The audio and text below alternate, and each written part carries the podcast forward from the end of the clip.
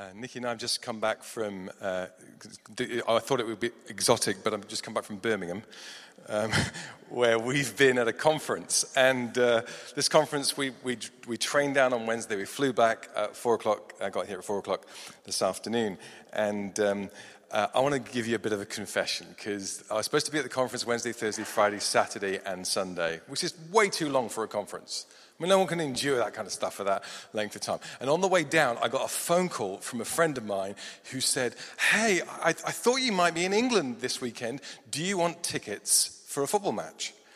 And I said, I actually said, he said, executive suite, Manchester United, food all laid on, you can sit in a nice spot and you can watch the match.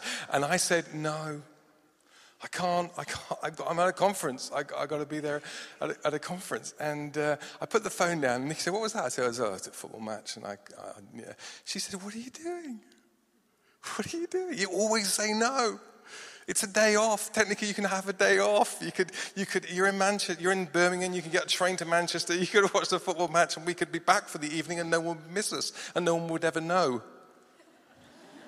apart from the fact that I told everyone about, about this. And, uh, and so we went. we went to the, God's been convicting me about having more joy in my life. Stop working, have some fun. So we went to the football match. And uh, I haven't been to a football match for ages. I used to go a lot when I was, when I was younger. And uh, I tell you what, it was a shock. If you, how many of you been to a football match recently? Or a sports match? No, no, let's not try that. If you need the rugby, it's very sophisticated, the rugby. I mean, if you go to the football, everyone been to football? It's a weird place, isn't it? I mean, like I was, I was sitting there. The songs that they, I can't even repeat the songs they sing. They, they worship way better than we worship. By the way, you ever noticed that? And when we kind of do this, if we get really excited, we might do a, Jesus, you're amazing. They are, we're by far the greatest team the world has ever. They're all in, the whole body's involved in worship, and some of the stuff that comes out of people's mouths. I'm serious, it's vile, isn't it? It's angry, it's vile. 10 year old kids sitting next to me chanting some of the songs with their dads looking proudly at them. But some of the stuff that's coming out of their mouth, some of the implicit racism, sexism, anger and aggression that's coming out of people's mouths and lives.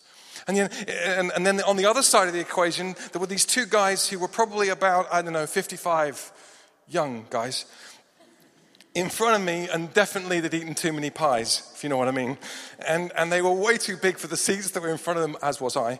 And, and, and then when their team scored, Manchester United scored, I've never, I've never supported Manchester United in my life. but they were playing Spurs, so I was supporting Manchester United. They, they, they, were, when their team scored, they jumped up and down. They jumped much more than I thought they could jump. They hugged one another. One of them started pulling his shirt up, and then they kissed one another. This kind of display of human emotion. I wanted to tell you about that, not because you, so you can judge me for missing a 24 7 prayer conference and watching football. But there is something, almost nothing as profoundly evil or profoundly beautiful than the interaction between us, is there? There's almost nothing as profoundly beautiful or as profoundly evil as the way in which we relate to one another. It's true at a football match, it's true in church, the way we deal with one another, the way we speak about one another, the way we deal with this thing called family or this thing called community, you know, the, the way in which we see people. Harvey Weinstein.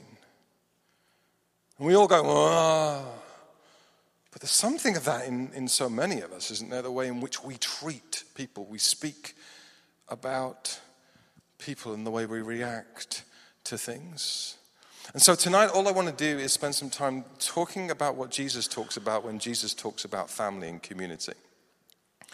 Because Jesus is perfect theology and he's perfect leadership and he's, he's perfect humanity. And he has some stuff to say about this. You know, to, later on to this evening, we're going to give you an opportunity to look around at different communities. And, and we have a structure called community. And if you get into a community, we believe that that's a really good thing for you. But if it's just a structure that we've told you to go to, because it makes you feel good and, and because it will be better for you, but will last a little bit of time and then everyone will stop doing it. But if it's a culture that grips your heart, if it's a way in which we love one another, honor one another, Recognize I can't do life without you. I can't be who I'm supposed to be without you, and that, that your these way relationships are totally connected to your this way relationship. I can't, I can't say I've got it going on with God if I've, if I've got foul thoughts about you. And I'll never have it going on with God unless I involve you in the way I think, and the way I talk, and the way I live, and the way we do life together. And so, two really quick verses of scripture, passages of scripture, and then and then I'll say a few things and then we'll work out what we're going to do with that. Matthew chapter 18. And in Matthew chapter 18 is, if you, if you don't know the, the, the, Bible very well, if you, if you go to the New Testament, which is, if you, if you cut your Bible in half and turn right about half an inch, none of you know what an inch is, um, like two centimeters, if you turn right, then you'll find Matthew, Mark, Luke, and John. And in Matthew's gospel, Jesus, uh, it, it's the eyewitness account of the life of Jesus and the way Jesus teaches. The way Jesus teaches into stuff that is so relevant to us. And he starts teaching in Matthew 18, verse 15, some very, very practical stuff about how we deal with, with difficult relationships in the family of God's people. How do you deal with it when someone says something against you, or does something against you, or hates you, or, or, or abuses you? And how do you, how do you deal with all, all of that kind of stuff? And he's going to go on to talk in, in just a few verses later about forgiveness, which is right at the heart of God, by the way, isn't it? You can't, you can't say you've got it going on with God and be living in unforgiveness with people who God loves.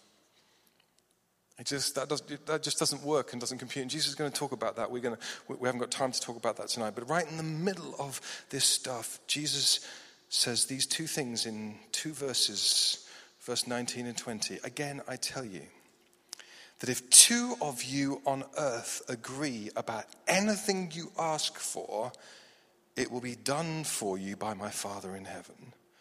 For where two or three come together in my name, there am I with them. Jesus is saying, I mean, could this actually be true? Jesus is saying, if, if you agree with somebody else in this room in the name of Jesus, then what is true in heaven comes to earth. If you would agree, if you would agree, and that, that word agree is the word for be in harmony, it's the word for harmonious sound. If, if you have some kind of harmonious relationship together and you agree about the stuff that I agree about, then it's going to get done. Then heaven comes to earth. And then Jesus says, For if, and this is one of the great descriptions of the church, isn't it? I grew up in the church, literally. And, and, and, and this, we always said this, you know, it, it, it, didn't really matter whether there were two or three people or a thousand people. If two or three are here, then Jesus is here because this verse promises, it says, when two or three gather in my name, there I presence myself. In other words, together is so fundamental and fantastic. Because if two or three are together, then power comes. And when we pray, something happens when we're together. If two or three are, are together, then presence comes. Then God, we don't do this because I'm interesting. Sometimes I'm really not. We, we don't do this because the band are great or whatever. We do this because we believe that when we gather together, God presences himself and says some stuff and does some stuff. And then we pray, we pray something happens and we leave this place better equipped to live prophetically and differently out there. That's what we believe. That's, what we, that's why we do this stuff. There is something about together. There's something about together.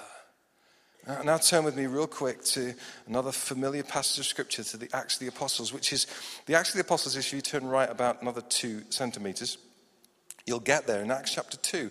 It's, it's, it's a description of the first group of believers who tried to do this stuff. It's just like you and me, the first group of believers who God had shown up and the dead man walked and, and it was incredible. He was risen from the dead and he'd said some incredible things and it seemed to make sense. And then this community got formed because together they agreed and together they gathered. Look, verse 42 they devoted themselves to the apostles' teaching and to the fellowship, to the breaking of bread and to prayer. Everyone was filled with awe, and many wonders and miraculous signs were done by the apostles. Check this all the believers were together and had everything in common. That's going to become important. Stay there. Selling their possessions and goods, they gave to anyone as he had need. Every day they continued to meet together in the temple courts. They broke bread in their homes and ate together with glad and sincere hearts, praising God and enjoying the favor of all the people. And, and, and the Lord added to their number daily those who were being saved. There is nothing like together when you have together, the power of heaven gets pulled down. When you have true agreement, the power of heaven happens in Edinburgh. When, when you agree on something, when we are together, the presence of God comes and the plans of God begin to get outworked. There is, I mean, it's a weird thing, isn't it? But there is something about together. And, and, and it's such a haunting thing. And it's so attractive. I'll tell you why. Because your heart is hardwired for together.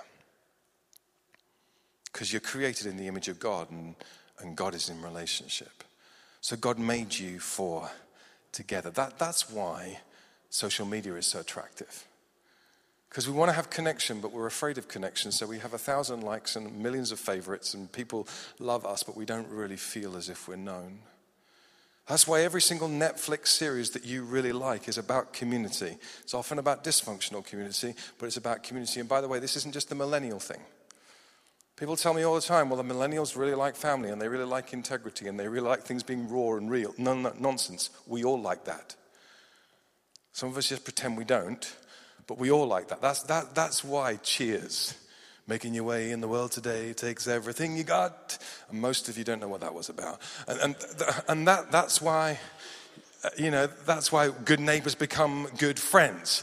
That, that's why I'll be there for you when the rain starts. That all this, all the stuff. Every single series that you can think of that you really like has this kind of functional or dysfunctional family, and, and that God says it's there because I placed it there. I placed it there in human hearts. You are made for connection. You're made for t- together. You're made for connection with heaven. You're hardwired for it. That's why you're always searching and seeking for something, and you're made for connection one with another. Together is such a foundational and beautiful thing. We're made for together, but we live lonely. Do you know, I often hear people saying to me, I've got a faith crisis. I'm really struggling with my faith. I've got a faith crisis, or I've got a financial crisis, or I've got a relational crisis, and I, I want to say, no, no, no, no, no. You, it's not those, you've got a together crisis. That's what you got. Because your this way relationship is connected with your these way relationships. Your, your faith crisis isn't actually a faith crisis, it's a together crisis. We haven't walked this stuff out. We haven't worked this stuff out. We haven't found family. We haven't found people that we can trust. Your financial crisis isn't a financial crisis, really. Ultimately, it's a together crisis because all the resources of heaven, all the wisdom of heaven around finances are found together as we begin to work this stuff out. God made us for together. God made us for together. And so Jesus starts talking and he uses these two verses, and this is huge. And there was once a community that got this. That's the, that's the thing I, I really find encouraging because I'm, I'm kind of done with, you know, if all, you, if all you had was this book and all you did was this book, you wouldn't do most of this stuff. You ever thought that? You know, there's very little in this book about sitting in chairs looking at a screen. There's very few things in this book about health and safety stuff. There's really, I don't see anything in this book about direct debits and giving online or, you know, I mean, I know, I know we need all that stuff, but there's very little, we, we, we make church about a whole bunch of other things, but if, you, if all you had was this book, you would do together. You do loving the poor. You do worshiping Jesus. You do making sure that we were in this thing together. You'd feast together. You'd celebrate together. You'd laugh together. You'd mourn together. You'd cry together together is very beautiful. This, this thing says they were together.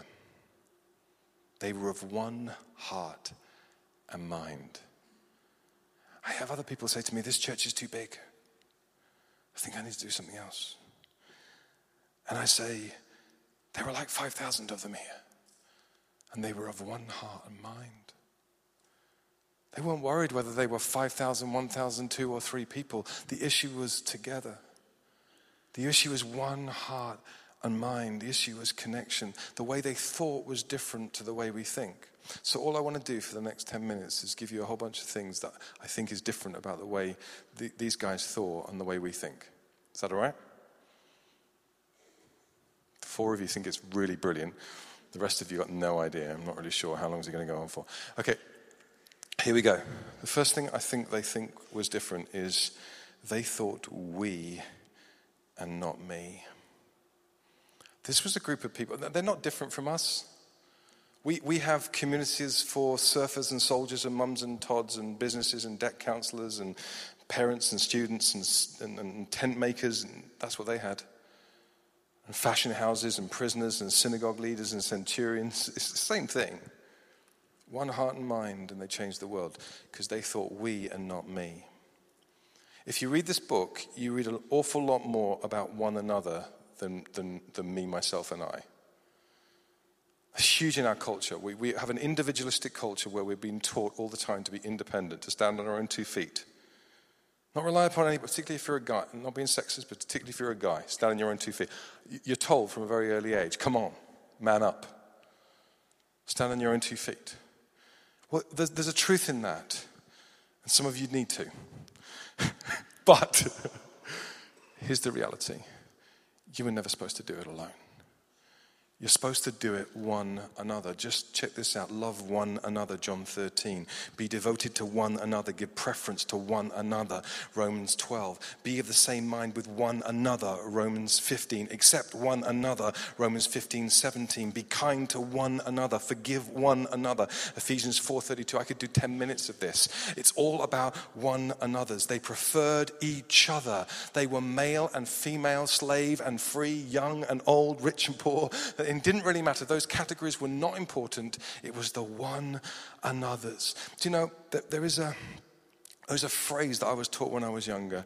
You can you can't choose your family, but you do get to choose your friends. Have you ever heard that kind of thing? You get to choose your friends, you can't choose your family. And uh, it seems like a clever thing to say, doesn't it? Because you do get to choose your friends sometimes.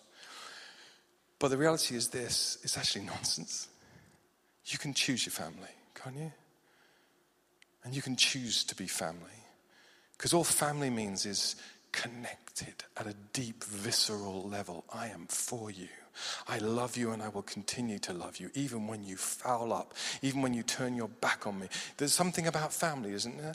If my kids reject me, if they turn their back on me, if they don't believe the same stuff as, as me, if they marry someone I don't approve of, we're, we're going to have words. But I'm never going to reject them. I'm always going to love them. Eh, eh, how many of you have got a dysfunctional member of your family? No one's recording this. If you're in a family row or something, you don't have to put your hands up because they may be in the row or something like But you know, you know what? Everyone's got a, everyone's got a weird uncle, haven't they? Maybe if you haven't got one, you're maybe it. you know what? Everyone's got someone weird. And here's the deal with family you're allowed not to like people, but you have to love them. Isn't that true? There's part of this, there's this thing that's inside you where you, you love people because they're part of your family, they're given to you, and you're committed to them, but you don't always have to like them, but you love them. I'm really suspicious of church communities that are totally homogenous and everyone looks the same and says the same thing. I feel more like cults. You know, we're kind of, everyone's the beautiful people and doing the same. No, no, no. You need the dysfunctional people. You need the people you don't like to rub you up so you get some grace and forgiveness in your life. You ever thought that? You need some people that you find it difficult to sit next to, and you, you, you know, because, because for somebody else, you're that person, by the way. They, they thought we and not me. And then, then, this gets more gets deeper, and this is this is really counterintuitive and countercultural. Listen to this very carefully, particularly if you're younger, because if you get this in your life right now, it will change things. They thought ours and not mine. They never thought mine. Verse 42, they devoted themselves to the fellowship. Now, if you grew up in church, you, if you didn't, stay with me for a second, but if you grew up in church, you know this word fellowship. It's kind of a weaky, namby-pamby word. It means quiche. Do you know what I mean? If whenever fellowship suffer, suffer, supper, same thing. Um, you know, and, and, and we, we, it, just, it just feels we're going to fellowship together. It just, oh, everything about that whole, whole, whole thing. But in the, in the New Testament, that, that word fellowship that's in the Bible there, it's an incredibly strong word. It means, it means literally this it means having in common, it means sharing stuff, it means that nobody owned anything. What if, what if we created communities where nobody owned anything? I'm, I'm, please don't hear me wrong, I'm not talking about being a socialist in any way, shape, or form. What I'm saying is this what if God owns everything? What if God owns absolutely everything and He never asked you to be an owner of it? He asked you just to be a manager of His stuff, a steward of His stuff. And so the more that He trusts you, the more He can pour stuff in because He knows it comes out in helpful ways to serve the kingdom of God. Because, see, if you don't own anything, you, you hold things like this and you stop holding things like this, which messes your life up, by the way. And suddenly you're free if you hold things like this to live biblical values of generosity and kingdom and sharing and compassion and mercy and predisposition towards the poor and the broken. What it, if, if we got that stuff, it would change it all, wouldn't it? It would stop being about preserving. What if my family is not my family? I get to share them then because I just get to steward what God has given to me. What if my house is not my house, my car is not my car? My gift is not my gift, it's not my church. It's Jesus. What if I don't know? So they, they thought, they, they thought ours and not mine. And then they thought, this is interesting, he says, hoping that other people will find it interesting. They thought covenant, not consume. This is important. Stay here for a second. Luke says they devoted themselves, which is one of his favorite words. He uses it in chapter 1, then he uses it again in chapter 2. The, the Greek word devotion is the word proskartereo, which you don't need to worry about, but it means this it means a binding promise and a pledge. In other words, they were bound and they were pledged together to stay together, to stick at it, and to persevere. When they built community, they really built community. But you see, the problem is devotion is an old school concept, isn't it? I don't just mean in the church, I mean everywhere. You can change your team, you can change your job, you can change your house, you can change your relationship, you can discard it, you can move on. Everything is temporary, everything is transactional. If you give me good stuff, I stay. If you don't give me good stuff, I go. But God deals with covenant, not transaction. Let me explain the difference between covenant and transaction. I have a covenant relationship with Nikki I have a transactional relationship with Tesco's. Honestly, just that's if I get them the wrong way around, there's a problem. You know, if, if I get great pies from Tesco's, I stay with Tesco's. If I don't, I go to Lidl or wherever else I go to to get my food. If, if Nikki gives me good stuff and she loves me, then I stay with Nikki. If she gives me bad stuff and she shows she seems like she doesn't love me, I stay with Nikki. Because it's covenantal. It's one thing when it's a shopping supermarket. It's another thing when it's a community of people that you're supposed to love and care for. When you just throw it off and move on and do something else because it suits you. What if we had a community where we thought us rather than me, where we thought ours rather than mine. Mine didn't exist anymore. Where, where, where, we thought, covenant, I'm committed to you. I'm in it for the long haul. We're going to make this thing through. Even when I don't like you very much, I'm going to love you. I'm going to choose to love you. What if we thought that kind of stuff? And then finally, they thought out and not in. This is brilliant stuff. This is brilliant. I've made the big mistake of leaving my um, my iPad on, and someone's just texted me about my last comment about Tesco's. Don't do that. They thought out and not in. This is brilliant stuff. Uh, the Holy Spirit knows if He can take, if He can take one heart and mind, intentional, practical, vulnerable, a remarkable community that love one another and stick, stick at it and go for it and fight on through to love one another and to look different from this world, then it becomes much more fellowship of the ring than friends in a coffee shop becomes much more we're after something. We're going to see something happen. We're going to change the world more than just double shot latte, please. And we're just hanging out doing something. Because this community thought out and not in. And he does that because the Holy Spirit knows something about your community that you may not know yet. And that's this if it has no purpose beyond itself, it will implode within itself. If it has no purpose beyond itself, it will just implode within itself. If you're just interested in what you can get out of it and how it can serve you, then it will ultimately die and it will ultimately become cancerous and, and cause grief to everyone within it. But if it dreams out, and it reaches out and it loves out, it will grow strong and the world will get changed. Do you know there is so much potential in this room to love a city and to transform a nation, but it's going to take a family. It's going to take a family to raise children well. It's going to take a family for, for the excluded to get included, to, be, to see the poor provided for, to see the rich released and the bird from the burden of ownership, the lonely found in families, the elderly cared for, the young given a dream dream. It's going to take a family and families for those who are in care to be released from care. It's going to t- because only God can do this stuff. It's going to take a family for people to be, get out of debt. It's going to take a family to help people believe what God has placed in their hearts and stop thinking small and, and, and, limited. It's going to take a family. It's going to take you going, I'm going to love the people around me and I'm going to demonstrate something different because God is good and God is great and I'm one of his kids. It's going to take a family. Back to Jesus. Because I think that's what Jesus has in mind. I think Jesus had, when, when Jesus was thinking about the church, I think this is what he had in mind.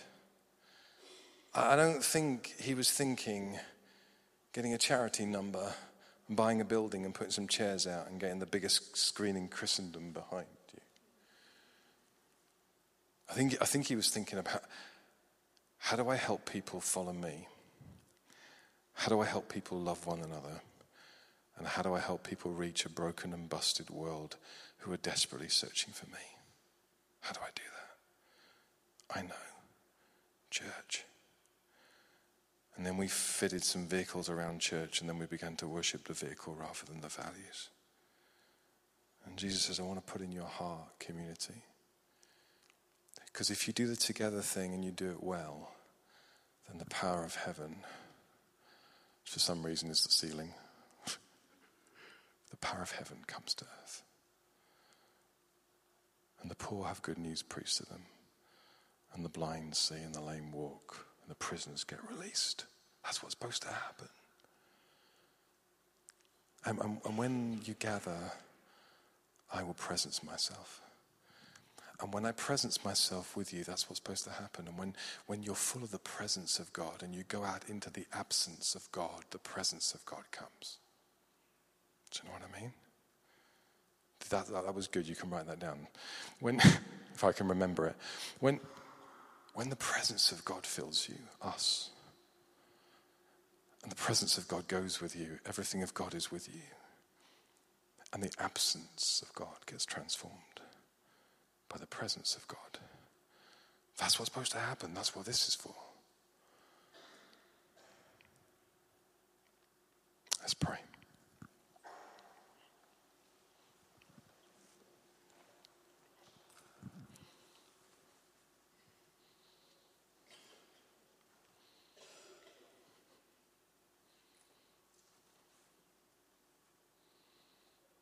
God, we um, we're done.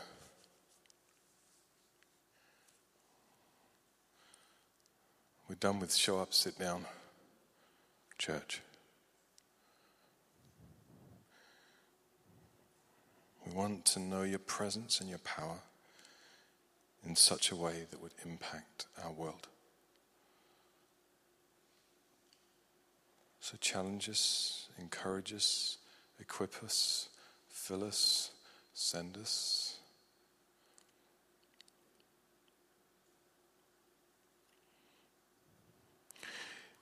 Do you know Jesus? Um, immediately he finishes talking about those two things. He tells a story about the unforgiving servant. And I think he does so because he knows that one of the great things that prevents you and I building family relationship, building a relationship that transforms the world, is that we live in unforgiveness. We find it really difficult to relate to one another because they said something, did something, shouldn't have done it. They did something to you which was unforgivable. Church hurt you, should never have done. People um, overlooked you, were abusive towards you. And unfortunately, here's the truth the truth is, they don't deserve your forgiveness.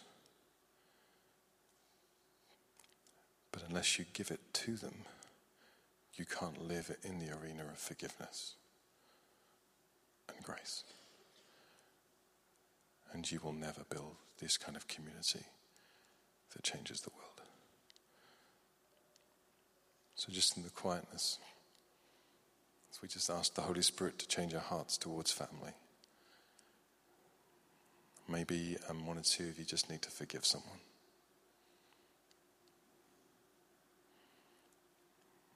Make a mental note. Maybe even as we sing in just a moment, you send a text or Make a note to write a letter or. No, don't send a text. Write a letter. Much better. Get right with someone.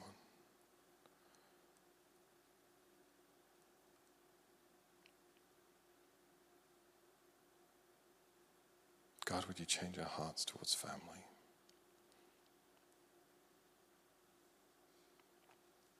We ask this in Jesus' name.